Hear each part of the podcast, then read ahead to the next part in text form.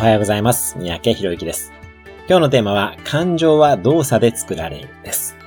感情をコントロールする手法は様々なものがあります。中でも一番簡単なのが、体を動かすことで感情を変えるものですね。これはフィジオロジーとも呼ばれます。体と脳はリンクしているので、体を動かすことによって脳の状態を良くすることもできます。例えば私自身は毎朝5分から10分のヨガ、そして30分のランニングもしくは水泳の有酸素運動をしています。これだけでとても良い気分で一日がスタートできます。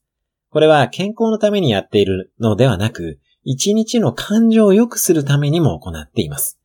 特に自分のテンションが上がるお気に入りの音楽をかけて約30分のランニングをすると、もう最高の心理状態を作ることができます。